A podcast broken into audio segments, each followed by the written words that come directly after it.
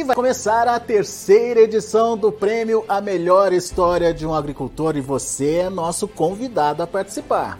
Pois é, Alex, aquela história boa, aquela história que todo mundo gosta de ouvir, aquela história de família, você já pode contar para nós, mandar para nossa equipe num vídeo rápido de até dois minutos gravado na horizontal. Até que dia dá para mandar, Alex? Até dia 30 de junho, envie esse material pra gente e daí você já vai estar tá concorrendo a esse que é um dos principais prêmios do agronegócio brasileiro. É verdade. Esse número que está aqui na sua tela é o número do WhatsApp para onde você vai mandar o vídeo que a gente já está esperando por aqui então, participe!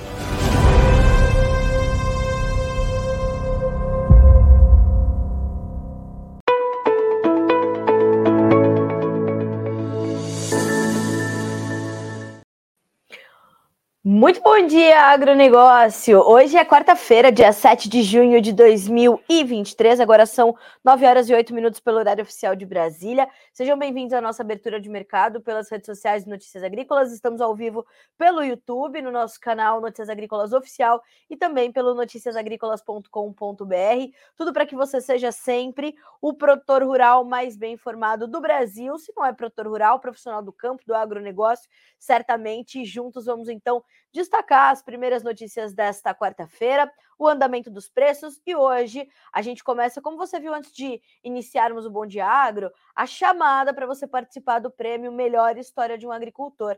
Pois é, até o dia 30 de junho você pode mandar o seu vídeo para nós, contando a tua história, a história da tua família, enfim, não importa. O importante é você participar, certo?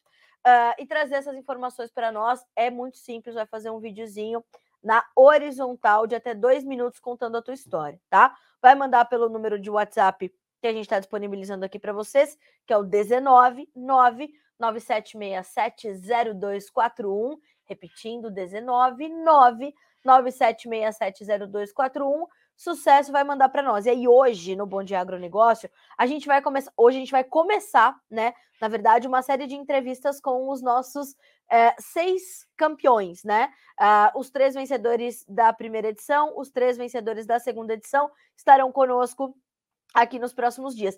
E hoje a gente vai começar com o campealíssimo da primeira edição. Já já ele vai estar aqui conosco, senhor João Alves, né? E mais alguns minutinhos, a gente vai direto para Paracatu, Minas Gerais, para conversar com ele.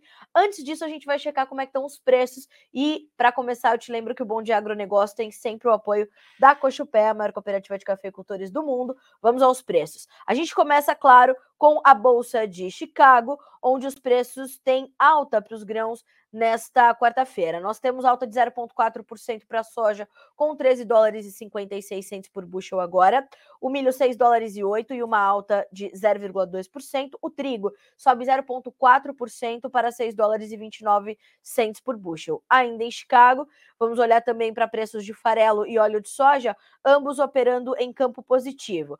O farelo sobe 0,5%, meio por cento de alta para 398 dólares e 70 centos por tonelada curta, enquanto o óleo vai a 50 centos mais 98 por libra peso e nós temos uma alta neste momento de 0,1%.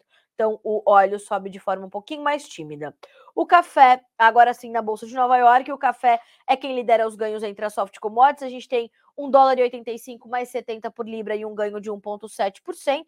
Nós temos o açúcar subindo também 0,7% de ganho para 24 cents, mais 77 por libra peso. Já o algodão cai em Nova York para 84 cents mais 25 por libra, tem 1,3% de queda. E hoje é dia de alta para o petróleo tanto no Brent quanto no WTI, nós temos ganhos. O WTI sobe 1,1% para 72 dólares e 55 centos por barril, enquanto no Brent a alta é de 1% para 77 dólares mais 8 centavos, tá? Gás natural tem alta também de 1,7%. O ouro cai 0,3%. A prata e o cobre sobem. A prata tem alta de 0,05% e o cobre, 0,5% de alta na manhã desta quarta-feira, 7 de junho. Dólar index caindo hoje 0,2% de queda. Nós temos neste momento 103.862 pontos. Bolsa de Dalian, onde os negócios já fecharam, mercado futuro da China. Queda para o farelo, queda para óleo de soja, queda para milho, queda também para o suíno vivo. Veja só a análise de Eduardo Vanin na manhã dessa quarta para financeiro e fundamentos. Bolsas na Ásia em queda, o CSI 300 continua recuando, e isso já vem desde o início da semana. Dados da balança comercial da China e da Ásia reforçam o cenário de freada no crescimento global. As exportações de semicondutores da Coreia para a China em maio recuaram quase 35% e o câmbio na China continua subindo. Máxima hoje de 7,14. Atenção. Petróleo estável, índice de commodities da Bloomberg estável, risco de geadas para o sul do Brasil e também para o Paraguai na próxima semana. A gente está de olho, a gente está acompanhando. Ó, a você que está ali trabalhando conosco, tá ali, né, enquanto trabalha, vai ouvindo o Bom Dia Agronegócio, vai trazendo essas, né, essa, essa sua participação aqui para nós. Uh, você pode participar aqui também do lado, tá? Ó, nesse chat que está aqui do seu lado, Uh, é só mandar para nós ali a sua pergunta, seu, sua opinião, seu posicionamento, enfim, o que você quiser e precisar saber, que juntos a gente vai trazer por aqui, tá certo? Uh, e olha só, uh, o Nivaldo Forastieri me falando aqui, ó. Bom dia, Carla. Manda um abraço para os amigos e produtores de Itambé, na região do uh, e região no Paraná. Muitos amigos acompanhando o Bom Dia Agro. Obrigada, viu, Nivaldo, e a todos os amigos produtores rurais de Itambé, no Paraná que acompanham, que assistem diariamente o Bom Dia Agronegócio. Para nós é uma honra e um prazer trabalhar para e por vocês. Então, obrigada pela audiência, obrigada pela confiança no nosso trabalho. Quero agradecer também aqui a Fernanda, o João, o Danilo, uh, o Kleber, o Alípio e o Edson, que também estão conosco, além do Rogério Branquinho tá me trazendo aqui algumas informações, fazendo aqui algumas perguntas. Eu já chego ali nas respostas para ti, viu, meu amigo? Continue conosco que a gente já já vai falar um pouquinho mais sobre o café, inclusive sobre também uh, o avanço da colheita aqui no Brasil, tá certo? Uh, e aqui o seu Adonira Castro perguntando se vai ter geada. Já já a gente vai falar sobre isso também, tá? Uh, senhoras e senhores, vamos trazer para essa conversa o senhor João Alves, né? grande parceiro desse site já há muitos anos, e na primeira edição do Prêmio Melhor História de um Agricultor, o seu João Alves, mais conhecido, né, ali, é, é, principalmente depois da propaganda do João Batista, como o João das Abóboras. E o seu João, de forma muito, muito bonita, né, ele mandou a sua história para nós na edição de 2021 que foi a primeira edição do nosso prêmio Melhor História de um Agricultor e foi o grande vencedor. Teve ter poesia, né? O seu João com a sua delicadeza e a sua gentileza toda. Seu João, o senhor já me ouve? Seja bem-vindo, meu amigo. É um prazer recebê-lo aqui, uh, tê-lo é, é, para contar mais uma vez e para relembrar a tua história. Bom dia. Bom dia, bom dia, Carla. Bom dia a todos os amigos, bom dia a todos os parceiros do Brasil inteiro, agricultores, companheiros, colegas e dessa grande nação agro que, tem, que temos. E é sempre um prazer, é sempre bom estar aí no Notícia Agrícola, que irradia e faz um papel muito importante para o agro brasileiro. Parabéns a todos, bom dia mais uma vez. Seu João, é um prazer ter o senhor conosco sempre, principalmente para a gente trazer essa questão aqui do prêmio, o senhor que foi o nosso primeiro vencedor. É, qual a importância, seu João, da gente contar as histórias dessas pessoas que estão né, construindo esse agronegócio, como o senhor, né, nos mais diversos rincões do Brasil, em, em, em, lugares que talvez a população urbana ainda não conheça, principalmente pelo potencial enorme. Então, uh, o senhor trouxe essas histórias. Eu queria saber do senhor como é que o senhor vê essa iniciativa da gente registrar esses relatos de quem está construindo o agronegócio brasileiro. Bom, cara, o que acontece é o seguinte: primeiro eu quero fazer, quando você falou rincão, você me deu um, um, um espaço aqui para eu dizer, eu a gente não está mais fixado em Paracatu. Paracatu eu adoro, amo. É, tem um grande pedaço da minha vida, da minha história lá, como tem na Jaíba, como tem na terra onde eu nasci.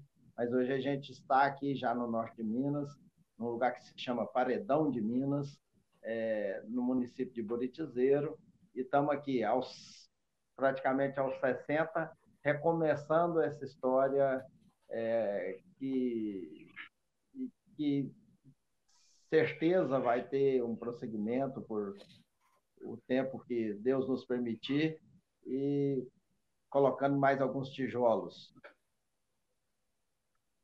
E seu João, uh, como é que foi essa mudança? Por que, que ela aconteceu? Uh, como é que estão esses, como é que estão sendo empilhados esses tijolos? É o que aconteceu é o seguinte, Carla, a gente tem um... algumas metas que você vai colocando e vai cumprindo. E hora você ah, vai mais rápido, hora você vai mais lento. A gente estava em Paracatu, estávamos é, particularmente muito bem, muito bem estruturado, muito bem apoiado, mas surgiu uma oportunidade da gente fazer uma expansão. E essa expansão, ela, por uma história que é bastante longa, ela acabou se transformando numa mudança, uma mudança definitiva. Então, nós viemos para uma região que não está tão longe de Paracatu, cerca de 200 quilômetros, mas era uma região que é praticamente de desbravamento. Era uma região que ficou por muitos, muitos anos é, esquecida, vamos chamar assim, é, uhum. e a gente resolveu encarar esse desafio, como eu falei, já chegando aos 60, hora de recomeçar. E ah, isso aconteceu no ano 2017, e de lá para cá a gente vem na luta dos para resolver todas as questões ambientais, socioambientais, Sim. de logística, de energia, mas agora, nesse momento, a gente pode dizer que nós já estamos fixados aqui, aqui nessa região do norte de Minas, que é uma região que tem um potencial extraordinário, um, como fazendo um comparativo é, básico, é como se fosse uma Califórnia. É uma região que coisa boa. É, que, é, como se fosse uma Califórnia, eu digo para os Estados Unidos. É uma região que tá numa, tem uma logística é, de localização muito interessante e tem um potencial, mas que ficou aleijada, ficou, pro, ficou meio escanteada, vamos chamar assim. Tem, Sim. Temos muita água, temos terra boa, água do Rio São Francisco, tem um clima muito definido, e aqui hoje se pode falar que é, vamos ver falar muito daqui, a questão das, dos próprios cereais, na questão da, de uma pecuária, bastante pecuária bovina extensiva, que era se transformando numa pecuária de primeiro mundo, e também na produção de grãos e de frutas.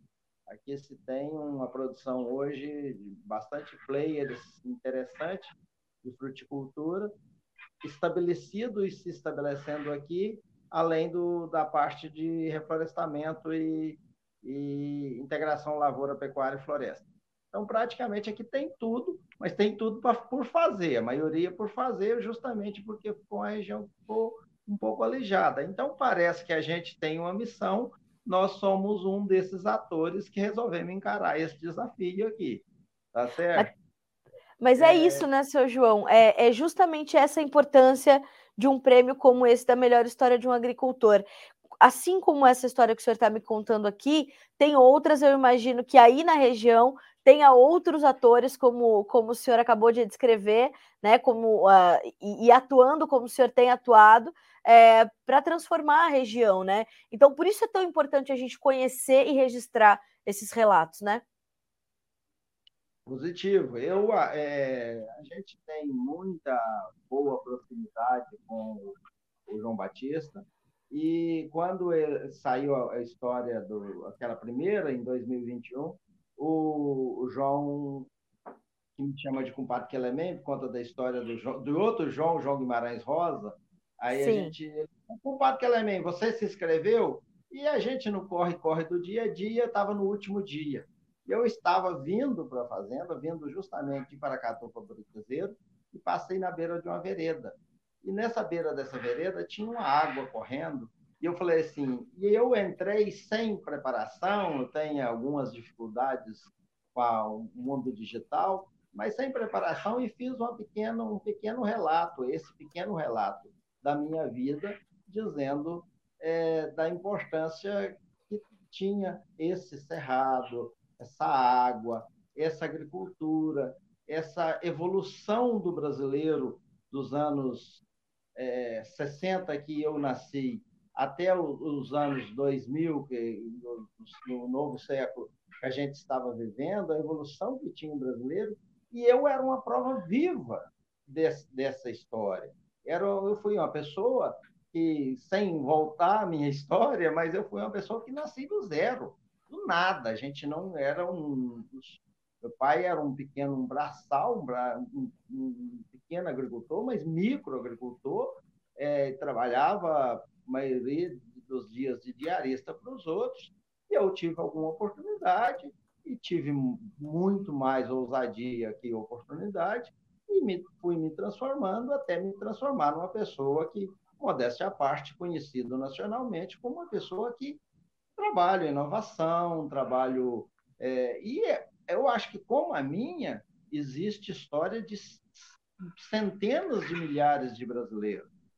E eu acho tão importante esse prêmio, eu acho tão importante isso, não pelo prêmio, não pelo que você ganha, nem pelo que você é presenteado, mas para que, como as outras histórias, eu estive aí presente na, na apresentação da história do ano passado, de Sim. pessoas como o senhor que resolveu estudar depois de velho. Seu Brunildo.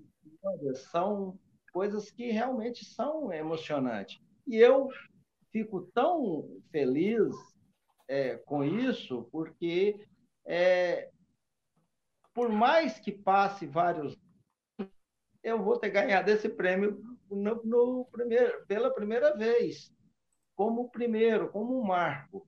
E Verdade. Eu sempre, sempre faço isso com muito bom gosto. A gente é, precisa ter esse, esse tipo de coisa, como agora, nesse momento que nós estamos vivendo, é, para a gente é, saber que a gente tem uma missão. Eu considero que eu sou um agricultor, eu sou um semeador, escrevo, falo sempre, digo sobre isso, e eu tenho uma missão de semear. Semear, cuidar, produzir e partilhar. Seu João, eu amo ouvir o senhor falar, amo. Desde que eu comecei a trabalhar aqui no Notícias Agrícolas e me sinto muito privilegiada de poder entrevistá-lo, né? Mais uma vez, dessa vez para falar sobre isso e o senhor é, finalizar essa fala de forma tão tão gentil, tão generosa e de forma ao mesmo tempo, é, a estimular outras pessoas para que façam o mesmo, para que cumpram também essa missão. Obrigada por estar conosco na manhã dessa quarta-feira, por falar sobre o prêmio, por, por, falar sobre a importância e pelo senhor lembrar, né, dessa, desse, é, desse marco, como o senhor falou. O senhor foi o primeiro da primeira edição, está registrado e é abrir caminho para os demais que vêm por aí, principalmente para as novas gerações. Obrigada, seu João, parabéns pela sua missão, pela sua história e pela nova história que o senhor está começando por aí uh, em Minas Gerais. O senhor sempre, né, é, com uma visão que vai muito além, né, do seu horizonte, muito além do seu alcance. Obrigada mais uma vez. Obrigado, Carla. Eu, eu só quero fazer minhas palavras por último aqui. Fique à vontade eu acho que esse é um momento que a gente vai construir história. Por quê? Nós temos agora de ter resiliência, nós temos de ter aquilo que a gente tem realmente dentro da força do agricultor: resiliência, fé, coragem, esperança, e saber que nós estamos vivendo um momento é, não alvissareiro, um momento é, difícil e tudo, e, por exemplo, você pega a questão de que você tem a queda das commodities, da queda, uma questão mundial, Sim. juntado com uma, uma questão que você não tem é, essa redundância, essa, o, o retorno do, por parte do quem está na, na direção do país. Então, nós precisamos agora ter isso. Nós precisamos ter, acima de tudo, acima de tudo, agora nós precisamos de construir história. Eu recomendo a todos que puderem, mandem as suas histórias. Tem histórias lindas, tem histórias muito, muito superior àquelas que nós já conseguimos colocar aí, que não, não as desmerecendo, e que passamos desse prêmio é, uma questão de dessa fé, dessa esperança, dessa resiliência e de cada dia que o Brasil seja mais próspero, não apenas imaginando prosperidade da agricultura, mas uma prosperidade de sociedade do ser humano. É, Para mim, isso é, é tudo que a gente trabalha. Na realidade, a gente não, não faz isso por uma questão financeira. Se a gente fosse analisar a maioria absoluta dos agricultores brasileiros que estão com uma situação financeira definida, é, você poderia falar assim, olha, vamos colocar o pé no freio, mas eu sei que isso não vai acontecer. Isso não vai acontecer porque a gente, o brasileiro é, e o sertanejo em particular, é, como diz o, o, no livro Sertão Euclides da Cunha, o sertanejo é acima de tudo um forte. O brasileiro é acima de tudo um forte. Abraço a todos, tenham todos um bom dia. Bom dia, seu João. Muito obrigada por deixar essa mensagem para o produtor brasileiro, que aliás vai pautar aqui o restante da minha conversa com a nossa audiência, justamente o entendimento de que esse momento, as crises elas ou nos permitem crescer ou nos permitem diminuir e que a gente use esses obstáculos para de fato avançar, né, seu João? Obrigada mais uma vez. Senhoras e senhores, seu João Alves, eh, que ser humano singular, né? Não à toa foi o primeiro vencedor eh, da primeira edição do prêmio Melhor História de um Agricultor. Por que, que a gente está trazendo essas histórias, né? Para que elas possam inspirar você a mandar o seu vídeo, a trazer o seu relato, porque o objetivo maior desse prêmio, né? Que leva, inclusive, o, o troféu leva o nome do nosso fundador, que é o, o João Batista Oliva, então a premiação ela conta com o, o, troféu João Batista Olive, justamente porque o João é, é o percursor em contar essas histórias, né? Em registrá-las, em deixar é, é, claro e, e, e, trazer o Brasil para dentro do agronegócio, trazer o Brasil, né, para esses rincões, como o, o, o, seu, o seu João acabou de falar. Né? O sertanejo é acima de tudo um forte, o produtor rural é acima de tudo um forte, o brasileiro é acima de tudo um forte. E é essa força que a gente quer registrar, então, na nossa terceira edição do Prêmio Melhor História de um Agricultor. Vídeo que você pode mandar até o dia 30 de junho, tá certo? Então, vai fazer seu vídeo com o celular na horizontal, garanta que tenha boa qualidade de imagem, boa qualidade de áudio, tá certo? Uh, pede ajuda, pede orientação, sempre tem alguém que sabe mais do que a gente, então se informe, se oriente, peça essa, essas informações, todas essas informações também estão disponíveis para você aqui no nosso site, na nossa página Melhor História de um Agricultor. Ali tem todos os detalhes, tá? Tá chegando também uh, o regulamento. A gente tem é, prêmios muito legais, fora que a gente tem esse cronograma para você entender como é que vai funcionar, tá bom? Olha só, você pode mandar então a sua história até o dia 30 de junho, tá bom? No dia 7 de julho, nós vamos conhecer os cinco finalistas. Aí, neste 5 de julho, a gente vai trazer essas histórias, apresentá-las e abrir a votação popular, que vai ser pelo Notícias Agrícolas. Abrimos a votação popular que vai até o dia 27 de julho, às 23h59, quando no dia 28 de julho, dia em que se comemora o Dia do Agricultor, a gente vai fazer uma transmissão ao vivo, tá? Uh, aqui direto dos nossos estúdios, no interior de São Paulo, para divulgar os três vencedores, portanto, desta terceira edição, tá certo? A gente está esperando a sua história, a gente está esperando o seu relato. Se ficou alguma dúvida, pode perguntar aqui, tá? Ó, já pode mandar aqui a sua a sua a sua pergunta aqui pelo chat do YouTube e a gente vai tirando todas as suas dúvidas, tá bom? A gente está esperando a sua história até 30 de junho. Você tem aí um bom tempo para preparar o seu relato, combinado? Vamos seguir então aqui com as nossas notícias e manchetes desta uh, quarta-feira, dia 7 de junho. E agora a gente vai falar. O senhor João estava falando sobre essa questão uh, da dificuldade que o produtor está enfrentando diante de baixa de preços e planejamento das próximas safras. E é sobre isso que eu quero fazer. A gente acabou de publicar uma matéria uh, com as primeiras perspectivas ali uh, dos especialistas sobre a soja 23-24 do Brasil. Os especialistas ainda estão divergindo sobre uma possibilidade de redução diária, não é? Uh, mas estão concordando e convergindo nas suas análises de que deverá haver, por parte dos produtores, por parte dos sojicultores principalmente, uma redução nos investimentos em tecnologia.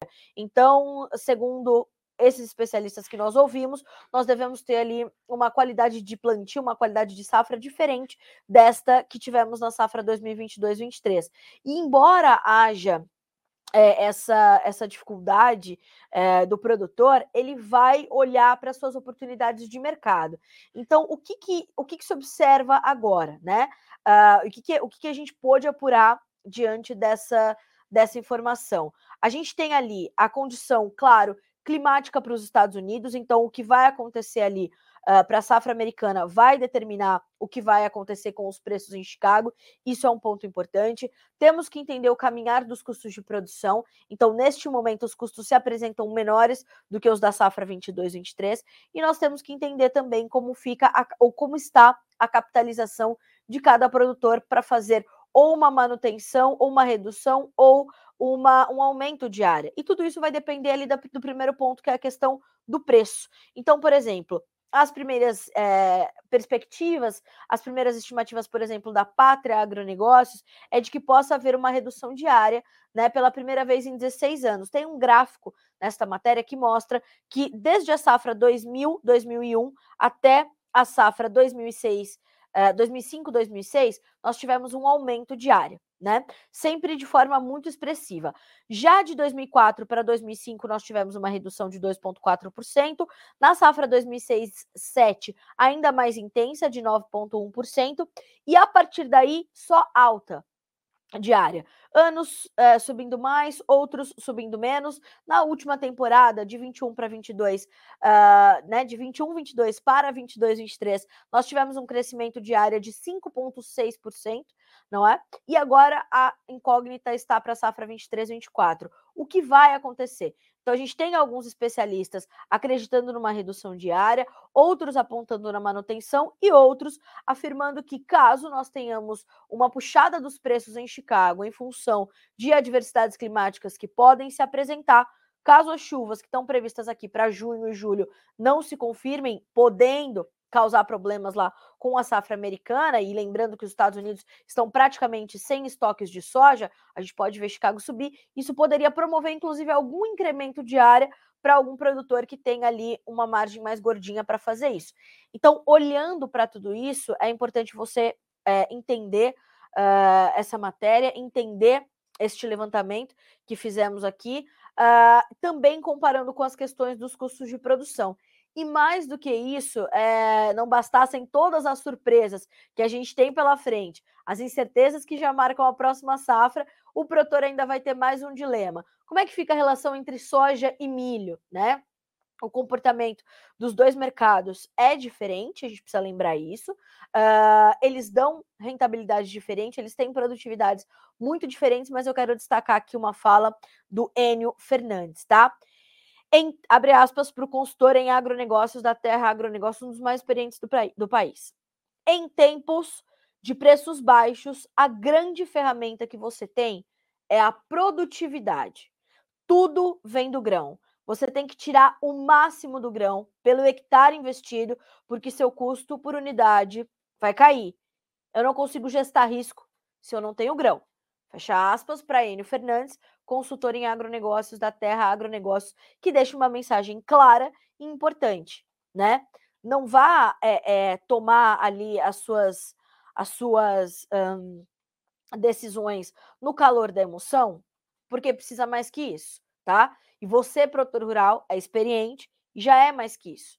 Então, é gestão, é estratégia, é entender o mercado, vivenciar e não ficar só assistindo. Isso vale para soja, isso vale para milho, para café, para trigo, não importa, tá? O importante é você vivenciar o mercado dentro das tuas possibilidades, respeitando as tuas margens, os teus custos de produção e a tua gestão, tá?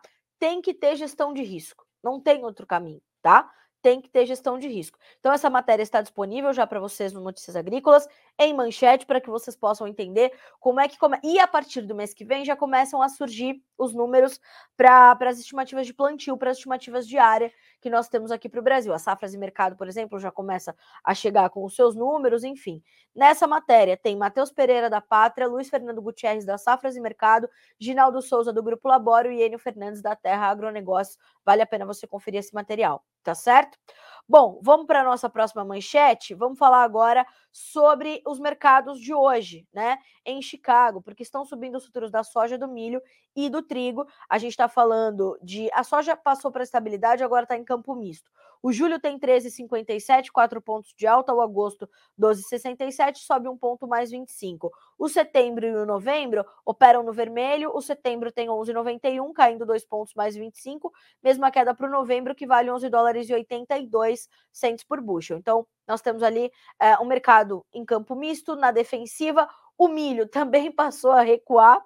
Uh, o julho está com 6 dólares e 6, caindo um ponto mais 75. O setembro, 5 dólares e 30, queda de 4 pontos mais 25. O dezembro, 5,37, 3 pontos mais 75 de perda. O março, 5 dólares e 46, a baixa de 4 pontos. No trigo, este sim mantém-se em, em, terreno positivo. O julho, 6 dólares e 30, 2 pontos mais 25 de alta. O setembro, uh, eh, 6 dólares e 42, tem 2 pontos de ganho. O dezembro, 6,61, uh, sobe 3 pontos. O março, com a mesma alta, também 3 pontos, 6 dólares e 77. Bom, mercado de grãos, quero reforçar aqui, quero passar rapidamente por esse mercado para reforçar para você que sexta-feira é dia de novo relatório mensal de oferta e demanda do USDA. O Departamento de Agricultura dos Estados Unidos traz na sexta-feira seus ajustes para a safra 22-23 e prováveis ajustes para a safra 23-24, mas pouco prováveis. O, relatório de junho não costuma trazer muitas mudanças para a safra que está em andamento, tá? Para 22-23, vamos ter atenção principalmente aos números de exportação dos americanos, é, soja e milho, porque está ali uma dificuldade para se avançar com isso e, a, e haver o cumprimento efetivo dos programas de exportação por lá. Para a safra 23-24, as atenções maiores estão voltadas para um relatório que é o relatório de Acreage, ou seja, de área, que chega no final deste mês, tá? Ali pode haver algum ajuste em relação ao que se apresentou em março, e aí a gente vai observando como ficam essas mudanças de área e, claro, saber se os ajustes vêm em função de algum probleminha de clima que nós temos tido agora. Lembrando que o, as últimas imagens do Drought Monitor, ou do Monitor na Seca, lá do uma parceria do USDA com a Universidade de Illinois e outras associações, apontam que nós temos 34% de áreas cultivadas com milho sob alguma circunstância de seca e 28% no caso da soja. Para finalizar, esse relatório sai às 13 horas, horário de Brasília. A gente, como sempre, em primeira mão, vai te trazendo aqui as informações já traduzidas para as nossas unidades de medida, é importante dizer. E mais do que isso, uh, te lembro que na quinta-feira a gente chega com as expectativas para o relatório e também olhando uh, para essa para essa condição que o mercado tem de estar mais na defensiva à espera destes números, né? Mas sem desviar o foco das questões climáticas, do, da condição de clima no Corn Belt, tá bom? Então, focar essa situação, ter as expectativas e, claro, olhar para a tua formação de preço. Hoje o dólar sobe timidamente 0,03%, 0,2% para R$ 4,92 na manhã desta quarta-feira, tá certo? Bom, na sequência, ontem me pediram informações do arroz, do mercado do arroz. Hoje elas chegam fresquinhas pelo CPEA e o arroz nos o, o CPEA nos informa, melhor dizendo, que os preços do arroz em casca continuam em queda uh, e além da oferta elevada devido ao fim da safra 22/23, a recente baixa do dólar também influenciou as cotações e assim, segundo os colaboradores do CPEA puderam apurar, grande parte dos compradores está retraída, preferindo trabalhar somente com os volumes já depositados nas indústrias, tá? Uh, no acumulado de maio, 28 de abril a 31 de maio, a queda foi de 6,3% nos preços, nos indicadores, tá bem? Uh, a colheita da safra 22-23 do arroz em casca já foi encerrada no Rio Grande do Sul, de acordo com as informações da Emater do estado. Nos demais estados produtores, a Conab indicou que a colheita foi finalizada em praticamente todos eles, exceto no Maranhão, onde as atividades estão em 92% do total, dados que contabilizam até 29 de maio. Então, a gente está em fase também de finalizar a colheita no estado maranhense, tá bem? Essas são as informações do mercado do arroz. Vamos checar aqui o último indicador CPEA para a gente finalizar esse comentário. Uh, fechamento de ontem, tá? Lembrando que o CPEA vai trabalhando ao longo do dia, a gente tem sempre o fechamento na, na finaleira ali do dia, tá certo? Mas todos os indicadores nas nossas páginas de cotações, tá bom? Uh, o indicador de ontem para saca de 50 quilos, R$ 82,43, com uma queda de 0,2%, tá? A média do Deral para o arroz agulhinha uh, 105 reais, agulhinha em casca, tá? 105 reais e 68 centavos, uma queda de 3,9%. Se você quiser saber mais, na nossa página de cotações do arroz, tem mercado físico, tem o agulhinha irrigado, tem outras, é, tem já o arroz beneficiado, enfim, tem outras alternativas também. Tá certo? Seguimos por aqui. Falamos de arroz, agora eu quero trazer as informações também do CPEA, mas dessa vez sobre o mercado do algodão, tá? Foram divulgadas as informações nesta manhã de hoje e as cotações do algodão em pluma estão relativamente estáveis uh, e assim permaneceram ou estiveram no final de maio e começam junho da mesma forma, de acordo com os pesquisadores do CPEA. Né? E estes profissionais indicam que o fechamento de novos negócios, inclusive, está lento no Brasil devido à queda de braço entre agentes quanto aos preços e a qualidade dos lotes disponibilizados. Vendedores consultados pelo CPEA têm elevado o volume ofertado de produto, uh, perdão, mas estão firmes nos valores pedidos. Pe pedidos, perdi aqui a informação. Do lado do comprador, parte das indústrias oferta preços menores, para novas aquisições. Apenas alguns demandantes estão mais flexíveis nos valores de pagamento, especialmente os que estão em busca da pluma de qualidade superior. Então, atenção a preços, mas atenção também à qualidade dos lotes disponibilizados, o que tem travado ali um pouquinho a liquidez do mercado algodoeiro nesse momento no cenário nacional. Vamos ver como é que estão as cotações em Nova York? Caindo hoje, né? Hoje é dia de baixa para os preços do algodão. Vamos checar aqui como é que está o comportamento agora. O contrato julho caiu 1,3% para 84 cents mais 27 por libra peso. O dezembro, 80 cents mais 99, caiu 1%. O março, 80 cents mais 74, com uma queda também de 0,9%. E o maio, 80 cents mais 59 e baixa de 0,9% na manhã desta desta quarta-feira, tá bem? Bom, seguindo por aqui, eh, eu quero trazer algumas informações também sobre ainda a economia chinesa, dessa vez sobre as exportações da nação asiática, que acabaram caindo mais do que o esperado em maio, com uma demanda global um pouco mais fraca, segundo nos informa a Reuters. As exportações da China encolheram muito mais rápido do que o esperado no mês passado, enquanto as importações ampliaram a queda diante de uma perspectiva sombria para a demanda global, especialmente dos mercados desenvolvidos e levantando dúvidas sobre a frágil recuperação econômica da nação asiática. A segunda maior economia do mundo cresceu mais rápido do que o esperado no primeiro tri, graças ao consumo robusto de serviços e à carteira de pedidos após anos de bloqueio devido à Covid-19, mas a produção industrial desacelerou com o aumento das taxas de juros e a inflação apertando a demanda nos Estados Unidos e na Europa. Então, em comparação com o mesmo período do ano passado, as exportações chinesas apresentaram uma queda de 7,5%, de acordo com os dados do escritório da alfândega da China, que foram reportados nesta quarta-feira, dia 7 de junho. As importações, por sua vez, contraíram 4,5% contra uma, uma expectativa de queda de 8% e um recuo de 7,9% em abril. Então, a notícia positiva quase que está aqui, se é possível a gente dizer isso, né? Então, a gente está falando de uma queda de 4,5% nas compras chinesas, mas o mercado esperava algo como 8%. E a contração em abril foi de 7,9%. Abre aspas para Uh, Ziwei Zhang, economista-chefe da Pinpoint Asset Management, ouvida pela Reuters Internacional. As exportações fracas confirmam que a China precisa contar com a demanda doméstica à medida em que a economia global se desacelera. Há mais pressão para que o governo impulsione o consumo doméstico no resto do ano, já que a demanda global deve enfraquecer ainda mais no segundo semestre. É bom lembrar que o mercado está ansioso, está no aguardo de um pacote de estímulos por parte do governo chinês para diversos setores da economia que possam, inclusive, promover essa retomada do consumo, né? E também olhando bastante para a construção civil, onde há uma parcela importante do PIB alocada ali. Então, perceba, a gente ainda é, sofre com algumas, algumas informações mais fracas da China, né? O mercado sente é, a chegada desses dados e a gente vai é, tentando trazer tudo isso para a nossa realidade, saber como isso pesa para o nosso dia a dia, tá certo? Bom, é, hoje talvez um dos assuntos mais importantes da pauta o Supremo Tribunal Federal, o STF, retoma o julgamento do marco temporal de terras indígenas.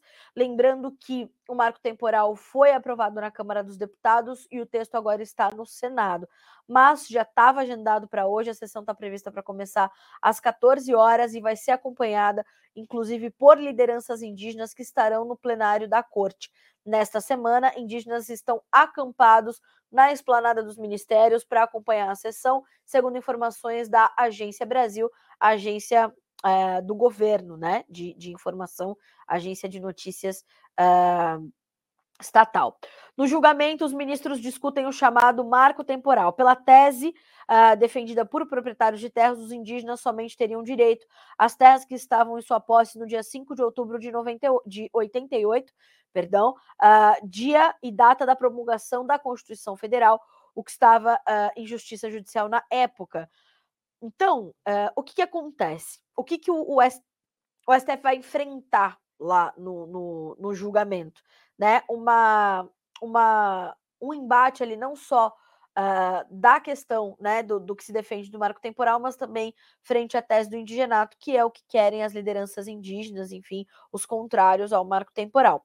Então, é um julgamento completamente delicado, é uma questão delicada, é, é preciso que sejam ouvidas sejam ouvidos todos os lados desse caso e a gente sabe da importância que tem essa pauta é, para o governo, mas principalmente para os proprietários de terra. A questão do marco temporal, ela está muito ligada ao direito de propriedade privada, que é um direito constitucional. Então, a gente é, é, observarmos essa essa condição, né, desse julgamento acontecendo sob muita pressão, pressão de parlamentares, pressão de lideranças, enfim.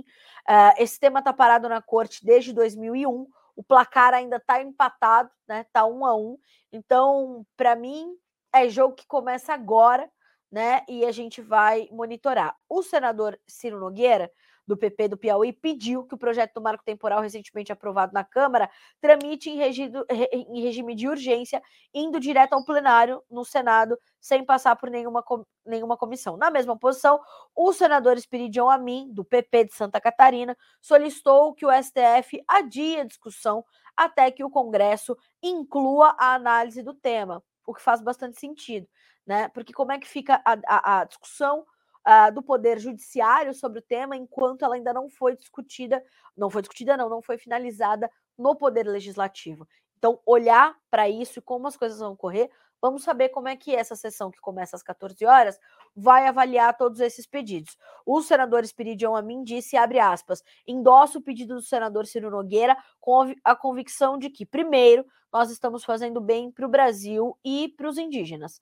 E segundo, não é justo condenarmos o Congresso à omissão. É omissão. É um projeto desde 2007. E o Supremo agenda uma liberação sobre o, uma deliberação sobre o assunto. Isso não é rastejar. Isso é desaparecer do mapa institucional político do Brasil. E aí você tem o outro lado, né, que é o lado da senadora Elisiane Gama, do PSD de, do Maranhão, que é coordenadora da bancada ambientalista e fez um apelo ao Senado para que não aprove a urgência do marco temporal, né? Como aconteceu a aprovação na Câmara antes do PL 490 do marco temporal, houve a votação da urgência e foi aprovado com folga, eu diria, né? E disse a senadora Elisiane Gama: trazer essa matéria para o plenário do Senado sem tramitar nas comissões é um assinte, não podemos aceitar isso. O tema dessa pertinência tem que ter um debate aprofundado, não podemos repetir o que aconteceu na Câmara. Na verdade, o que aconteceu na Câmara foi uma uma otimização do processo que tem sido discutido desde 2007. E o marco temporal, por que, que ele tem sido discutido agora? Porque ele foi a ferramenta para resolver a questão da terra uh, envolvendo a reserva Raposa Serra do Sol, quando o ministro da Justiça era Aldo Rebelo, que com serenidade e conhecimento de causa trouxe essa ferramenta para discussão e conseguiu destravar o caso. Então é importantíssimo a gente lembrar né, da relevância que tem o projeto do marco temporal e este tema para o bom andamento do Brasil e para o direito à propriedade privada, que é um direito assegurado pela Constituição Federal. 9 horas e 51 minutos pelo horário oficial de Brasília. Para a gente finalizar as nossas manchetes, aí eu vou responder as perguntas que estamos recebendo lá nos comentários. É, a gente vai falar um pouquinho sobre essa questão da, do julgamento do ex-presidente Jair Bolsonaro, que está previsto para o dia 22 de junho, né? É, e pode torná-lo inelegível por pelo menos oito anos. Enfim, e aí, o presidente do PL, partido do presidente, do ex-presidente Jair Bolsonaro, o senhor Valdemar da Costa Neto, ele uh, se posicionou sobre isso e disse que uh, o TSE vai errar se condenar o Bolsonaro na perspectiva do Valdemar Costa Neto. E ele disse o seguinte: ele divulgou um vídeo nas suas redes sociais na noite de ontem, uh, onde afirma que o TSE, o Tribunal Superior Eleitoral, irá cometer um erro se tornar o ex-presidente Jair Bolsonaro inelegível, que seria muito oportuno, né, para para a oposição ao Bolsonaro, né, atual governo de situação, se acontecesse.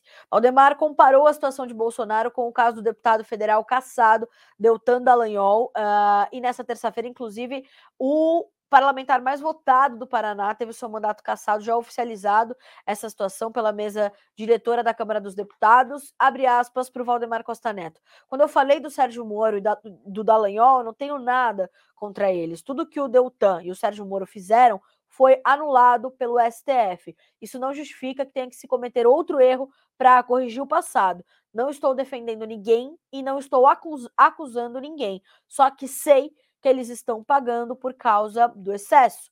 Valdemar disse acreditar que o TSE não vai caçar os direitos políticos de Bolsonaro. E ele segue: Não acredito que o TSE fará isso porque estará errando ao condenar Bolsonaro e deixar e deixá-lo inelegível. Nenhuma justificativa tem para exageros do poder judiciário. Fecha aspas para o presidente do PL. Então, estamos aqui acompanhando. Se você quiser, inclusive, é, assistir ao depoimento completo, né, ao posicionamento, melhor dizendo, completo do presidente é, do PL, você pode fazê-lo pelas redes sociais e tudo mais. O Twitter né, do, do Valdemar Costa Neto tem esse vídeo na íntegra. Vamos ver aqui direitinho o perfil dele para vocês poderem acompanhar. É uh, arroba Costa Neto PL, tá? Então, a gente tem essa, essas informações chegando e vamos monitorar até o dia 22 o que ainda pode acontecer tá certo? 9 horas e 54 minutos pelo horário oficial de Brasília.